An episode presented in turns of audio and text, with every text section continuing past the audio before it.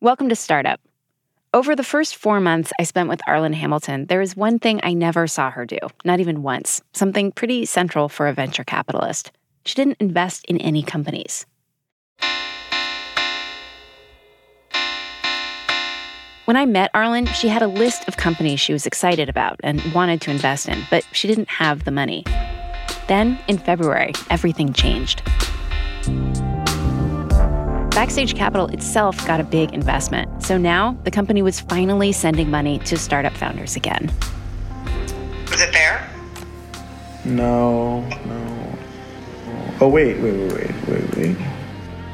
The day the wire came in, the founders of Sunhouse, a music tech company, got on a conference call from LA and New York to watch Arlan's investment land in their bank account. They had been waiting on this money for months.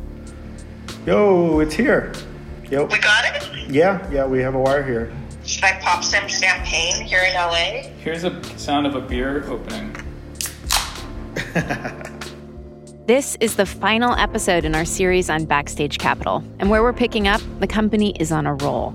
Backstage was a bigger company in every way than it had been when I first met Arlan. Startup founders, potential investors, staff were coming in from all directions, wanting to be part of what Arlan had created.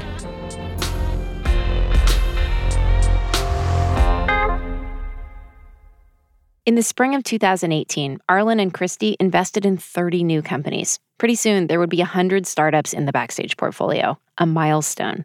One new company, HabitAware, makes a wearable to help people manage compulsive behaviors like nail biting. Needle is an app that lets users search live radio by keyword. Novaron is working on a treatment for multiple sclerosis. One investment check went to Sara Chipps, founder of a company called JewelBots, which makes bracelets that teach girls how to code. For Sara, it was like joining a movement. I'm on Team Arlan. That's great. I'm so stoked about it. The backstage strategy was to invest small amounts into a lot of startups. In effect, Arlan was building a network of underrepresented founders. And for a lot of them, the network is what they were after, even more than the money. Like, money's always helpful. We're a hardware company. Like, that's crazy expensive. But I think just being a part of Arlan's portfolio is really important to us because she's breaking all these barriers. I mean, like, we're getting in the bottom floor of Arlan right now. This is great. Plus, hundreds of new pitches from founders were coming into backstage each month. Arlan and Christie needed more people to go through all those companies and look for winners. So they were hiring. Like so many of Arlan's meetings, this job interview was taking place in a hotel lobby in Oakland. Um, I'll kind of just start at the beginning. Um, so I actually began my career in investment banking.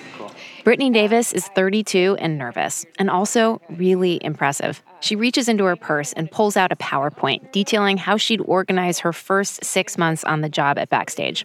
And there's this acronym that keeps coming up, almost as an aside. I went to HBS, um, and there was kind of my introduction to like the startup world. Um, Can I stop you first? Yeah. Did you say Harvard Business Yeah. School? She says it so. Oh. I went to I went to Harvard Business. You know, no big deal. A few years ago, someone like Brittany might have set her sights on a big established venture capital firm in Silicon Valley. But now, she and other recent graduates from top schools were finding Arlan and her network on Twitter. They believed in her mission. They wanted to work for her. I think Brittany had a question. Yeah.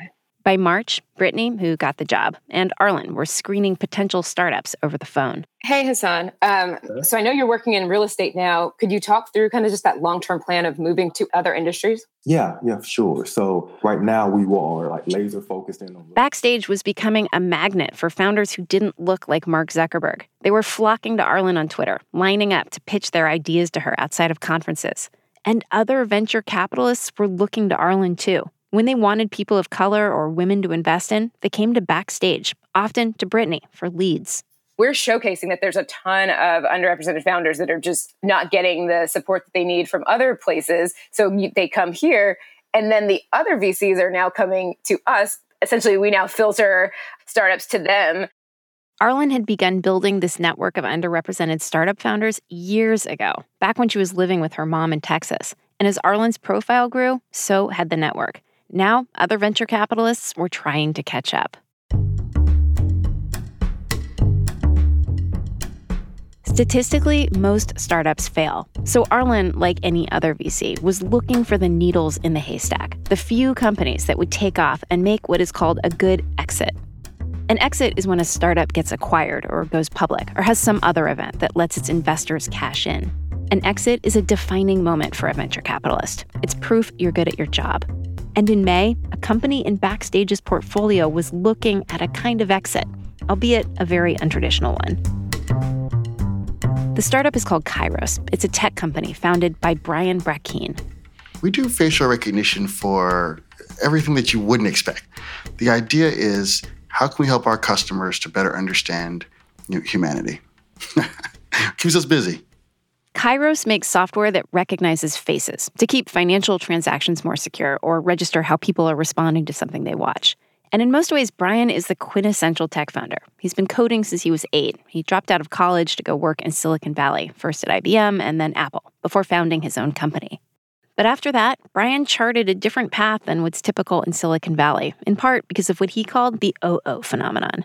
Oftentimes, when I go to a meeting in Silicon Valley and I'm the African American guy that owns the facial recognition company, I'll walk in and I'll sit in the lobby and they'll say, Oh, oh, you're Brian. the OO happened in San Francisco. It happened in Palo Alto. Brian thought, maybe I don't need to be in these places anymore. So he moved Kairos to Miami, which struck him as a smaller, warmer, browner alternative to Silicon Valley. And Kairos did well there. Brian became a fixture in the local startup scene. He raised several million dollars in venture funding. And it was around that time that Arlan reached out to him. I think first on Twitter, uh, maybe then through email, um, and said, Hey, Brian, I'm, I'm doing this crazy thing. I'm starting a venture fund. Arlan asked Brian to let her invest in Kairos because she was excited about his company. And here's something that surprised me a buzzy, up and coming startup like Kairos, just because an investor like Arlan wants to invest, does not mean the founder will necessarily let them. As for Brian, he liked what Backstage stood for. He wanted to help Arlan, even though he didn't really need her money. We were so taken with, you know, Arlan and her spirit, you know, going from literally homeless to running a venture fund and the mission that she was trying to solve. So, one, I said to her, yes. but two, I said, it's my job also to help you to win as well. It's isn't going to be an investment where you just make the investment and we we take the cash and off we go.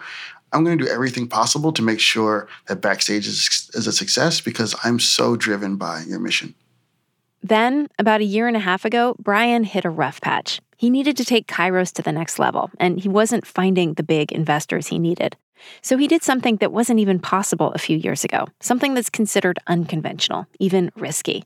Kairos launched an ICO, which is an initial coin offering. There are lots of cryptocurrencies out there Bitcoin, Ethereum. By selling Kairos tokens, the company was effectively selling tiny shares in Kairos to people all over the world. Brian was sidestepping the traditional venture capital system. He had found a way around it. It took off like wildfire. People were investing or every 30 seconds or so. We couldn't keep up with the checks. We took in the first $10 million in the first 10 days. When we spoke to Brian, he had just heard from Arlan. Her very last text to me, sent yesterday at 11:28 a.m. Eastern, was, "Man," and what that, what that was about is her investment in us is about to go way up, and she's, she's super excited about that. Altogether, Brian says investors gave him $30 million, and in return, they got tokens, pieces of his company. Pretty soon, he says, Kairos investors will be able to sell their tokens. The question is, for how much? So the Kairos ICO, it could be a flop. Maybe the coins will start trading high, but then quickly lose value. This would still be an exit, but not a great one. But if the sale goes as well as Brian expects it to, Backstage could make millions. Arlan could pay back her investors and Arlan herself might get a big check too. But Kairos was an anomaly. The vast majority of the companies in Backstage's portfolio were really young, what's called seed stage, at least a few years away from any kind of exit. And in the world of venture capital, Arlan was a small fish. So far, she'd raised about $5 million, compared to the hundreds of millions of dollars that the bigger VC funds have. Arlan was playing the long game. She wanted Backstage to become a major power broker in Silicon Valley. And she was about to take a bold step in that direction. Arlan goes rogue. That's coming up after the break.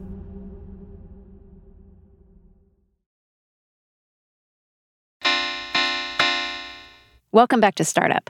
Arlan did a lot of public speaking. Often she'd cover three or four cities in a single week, hopping from conference to conference. In May, she was invited to a big one the United States of Women Summit in LA. Michelle Obama was there, Jane Fonda, Kamala Harris. Just a few minutes into her talk, Arlan paused, turned to her staff, and went off script. Is it okay if I if I go rogue a little bit? I'm about to make an announcement that we we hadn't planned on making. We are launching a $36 million venture fund that will invest a million dollars each in black women.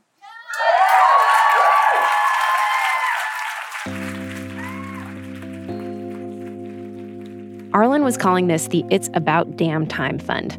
She was taking direct aim at one of Silicon Valley's most damning statistics, which is that black women get less than 0.2% of venture capital. The next day, there were Arlan Hamilton headlines in Forbes, Fast Company, Ebony, TechCrunch, Recode. But there was one critical detail that a lot of the media was unclear on. Arlan didn't have $36 million in the bank. Not yet. The truth of the matter is that we have been working on this for a while, and we have like an entire army behind the scenes that have been has been working on it. This is so much bigger than an, any of the previous funds. I'm just wondering why you feel confident that you're going to be able to raise so much more money for this one. Why do I feel confident? Just because the appetite is there. Arlan didn't want to be specific, but she said she had verbal commitments from investors and was confident that the money was on its way. Still, when we talked to other venture capitalists, they said making an announcement like this before you actually have the money in the bank is unusual. Most venture firms usually don't do that until they have some certainty that that's going to happen. This is Joanne Chen. She's a partner at a mid sized venture capital firm that invested early in Netflix, among other companies. Because what if you don't get there? then you have to be like, oh, I never mind, I didn't raise this much money. Like you may be like, oh, I have a $100 million target, I only raised 80. Like nobody wants that story. Everybody wants to be like, oh, my target was 100, I raised 125. The conservative thing would have been to wait on announcing the $36 million fund until Arlan had closed on at least some of that $36 million. But I got the sense Arlan didn't want to be conservative. Arlan believed Backstage was going to make a lot of money, and so was she. Whenever I'd asked her about her future, Arlan was clear on one thing. She was going to be a very wealthy woman. Maybe not Oprah rich, but rich. She would joke about what an eccentric mogul she was going to be, like how she'd lounge around her penthouse in a purple velour tracksuit, maybe with a bird on her shoulder or something. Arlan knew she was going to be rich, and she knew exactly how she was going to get there.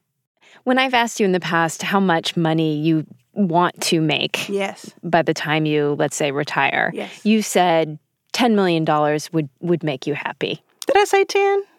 I said 50 would be good. I didn't say 10. 50 would be good. Okay. I've never said 10. Okay. So describe the scenario where you end up with $50 million. How does that happen? I can do that. I can do that for you. Okay. So that's exciting. Okay. So for Arlan to get rich, a few things had to happen. One, her investments had to do well. She'd need a bunch of companies to have big exits, big as in hundreds of millions of dollars. Then she could use those exits as evidence that she knew how to pick good companies. This would help convince other investors to give her more money for her fund. That would let her invest in more companies, leading to, ideally, more big exits. So that $36 million fund she had just announced, that was only the beginning. In order to have a $100 million fund that I want to have in 2020, you have to have this $36 million fund. So you see how one begats the other, or be whatever, however you say that tense of the word. this is very often how venture capital works. VCs start small and then they build on their success to get investments for bigger and bigger funds. That's how venture capitalists get rich. But in Arlan's case, there was a significant obstacle to that dream of personal wealth the issue of GP carry. We've talked about this before. Because Arlan was building her venture firm from scratch, she had made an unusual decision. In order to pay the bills in these early stages, she sold off a percentage of her own future profits. Remember, her carry. VC firms typically get 20% of future profits. As it stands now, Arlan herself would only get about 5. And Arlan had sold her GP carry for all Backstage Capital investments. So if any company that Backstage Capital invested in did well, either now or in the future, she'd make less money, unless she got her carry back. Arlan planned to buy back her equity from the people who had bought it from her, which would be expensive. How important is buying carry back to you? Very important. Very, very, very important. I'm, you know, um, impact and legacy drive me, so I'm not going to crawl up into a ball and cry myself to sleep if I can't make it happen. But I think it's the thing we talked about before about dignity. I think would be lost if I did not have more equity in this company by 2020. Explain that. Why? Because I built it. Because I envisioned it and I shouldn't be making less than someone else comparatively. Arlan knows she needs a lot of things to happen for her to make $50 million. She'll need to raise that $36 million fund, or close to it. She has to pick a lot of companies that get big exits. And she'll need Studio, that company she's just formed, to launch its own hugely successful companies also. Getting rich, this wasn't just about the penthouse and the purple velour tracksuits. Making a fortune as a VC would be a vindication of everything Arlan stood for. It would show the world, especially the venture capital world, that there is a ton of money to be made when you don't just invest in the white guys. There are also other metrics of success, including one Arlan had always excelled at bringing a lot of people together around a big idea with herself at the helm. Most of the year, this movement was virtual, on Twitter or in conference calls. But once a year, the whole Backstage Network came together in Austin, Texas for South by Southwest, the interactive part of the festival. Arlan had invited every company in the portfolio to come here. She'd covered their tickets, which cost about $800 apiece, and offered a travel stipend. Lots of big tech companies are at South by Southwest. I got the sense Arlan felt her companies deserved a place there too, making deals, chatting up potential investors. One day was set aside for something special a gathering of Backstage Capital portfolio companies. Hi, everybody. Hey. Hey. Yes. Yes. In the audience were Arlan's mom, recovered from her surgery, Holly Laveau, Arlan's biggest investor, the entire backstage staff wearing special purple South by Southwest t shirts, and the backstage founders, all women, LGBT founders, people of color, all under one roof. If you were invested in in 2018, can you raise your hand too? Look at that. Look at that. Yes, yes, that's great. That's great. Having all these people in one room, this was physical evidence of what Arlan had been able to accomplish in her three years as a venture capitalist. So Brian Brackeen is in the building. Okay. And, and, and Brian was my very first check, the very first check I ever wrote. During breaks, people milled around, munching on popcorn and churros. I tried to keep up with Arlan as she pushed through the crowd. Yes. yes. As we walked, a founder named Ahmed Zidan came up to her. I didn't want to say this when I was on the stage because I didn't want to sound like I'm sucking up to you, but like, dude, we're building Wakanda. like, that's what we're doing. You know what I mean? Like, it's awesome. This is the future. And the reason why you get it and other people don't is because we're part of the future. They don't get it. Every couple of seconds, someone new would stop her, tell her about some company they were launching, or just that they thought she was amazing. Great job up there. And then Arlan and Christie wanted to get everyone together for a group photo. All right, everyone, we're going to make an arch, and the shorter people in the back, please come forward so you can be seen. Come in as close as possible. Christie asked me to take the picture. I had to climb to the back of the room to get everyone into the shot. Looking at everyone through the frame, I wondered what was going to happen to all of these companies. Statistically, most of them were going to fail. But it was entirely possible that a few of them might go on to do something exceptional, become a household name we haven't even heard of yet. There's a word used to describe the people in this picture underrepresented, which is accurate if you're just talking about numbers. But Arlan used a slightly different word underestimated, which is to say that they are undervalued. Invest in them, and you could make a lot of money. Arlan was making that bet on each of them. One night, back when Arlan was sleeping on the floor of the San Francisco airport, she wrote a blog post. It went viral. This was her manifesto. It was the first time a lot of people in Silicon Valley ever heard of Arlan Hamilton. For so many of her startup founders, this became their manifesto too. Dear white venture capitalists, do not pity black founders. Let me redo that because there was like an exclamation mark. I need to go back and like put some emphasis on it. do not pity black founders. If you're an investor of the Caucasian persuasion, I cordially invite you to pull up a chair, turn off your easy mixtape, and listen to me as if I were not an anomaly sent from another planet. Diversity talk can get really uncomfortable and awkward. While I genuinely believe most white people in tech have good intentions, there are quite a few who seem to be the loudest, who don't know how to talk about it at all. The most dangerous thing that's happening is that we're talking about Black and Hispanic founders and African American and Hispanic markets like they're aliens that need help. Not every black person came from a broken home, grew up poor, can double dutch or dance. For example, I am not qualified to show you how to nay For that, I feel shame, but I am my own person. Don't box me in. Don't box me in. Don't box me in. Once, I asked Arlan how she was able to weather so much rejection, so many no's, back when she was just starting out. Arlan said that when she got a no, she'd think, well, that person doesn't see the future yet. They'll catch up. Just wait. But Arlan isn't just waiting for white Silicon Valley investors to change the way they think about women and founders of color. She's crashing their party, bringing her founders to South by Southwest, saying, We belong here. If other venture capitalists don't see the future yet, Arlan is showing it to them.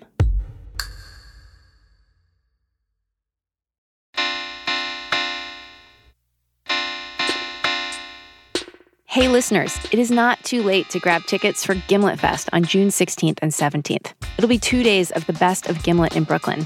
Arlan and I are going to sit down to talk about this project, including some of its rockier moments. And we'll be joined by Shireen Marisol Meraji from NPR's Code Switch.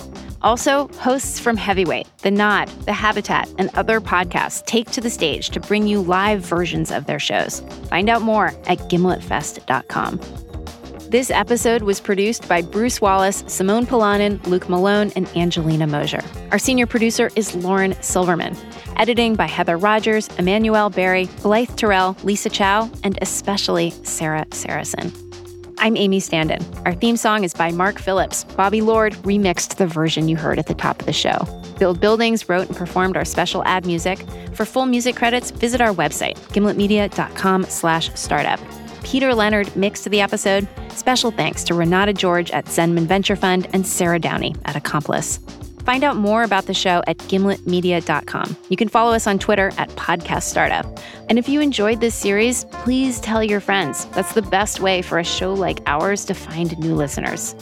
Startup will be back in a few weeks. We're going to meet founders in a business so tough it tests their careers, their marriages, and their morality. Your vices will show up. So whether it's pornography, whether you just go out, eat too much, spend too much, whether you go out and bang some other chick, because you're trying to compensate for the emotional upheaval that you're having internally and externally. The unique challenges of starting up a brand new church in a neighborhood that isn't looking for faith. That's our new series coming in a few weeks. Keep an eye out for it. And thanks for listening.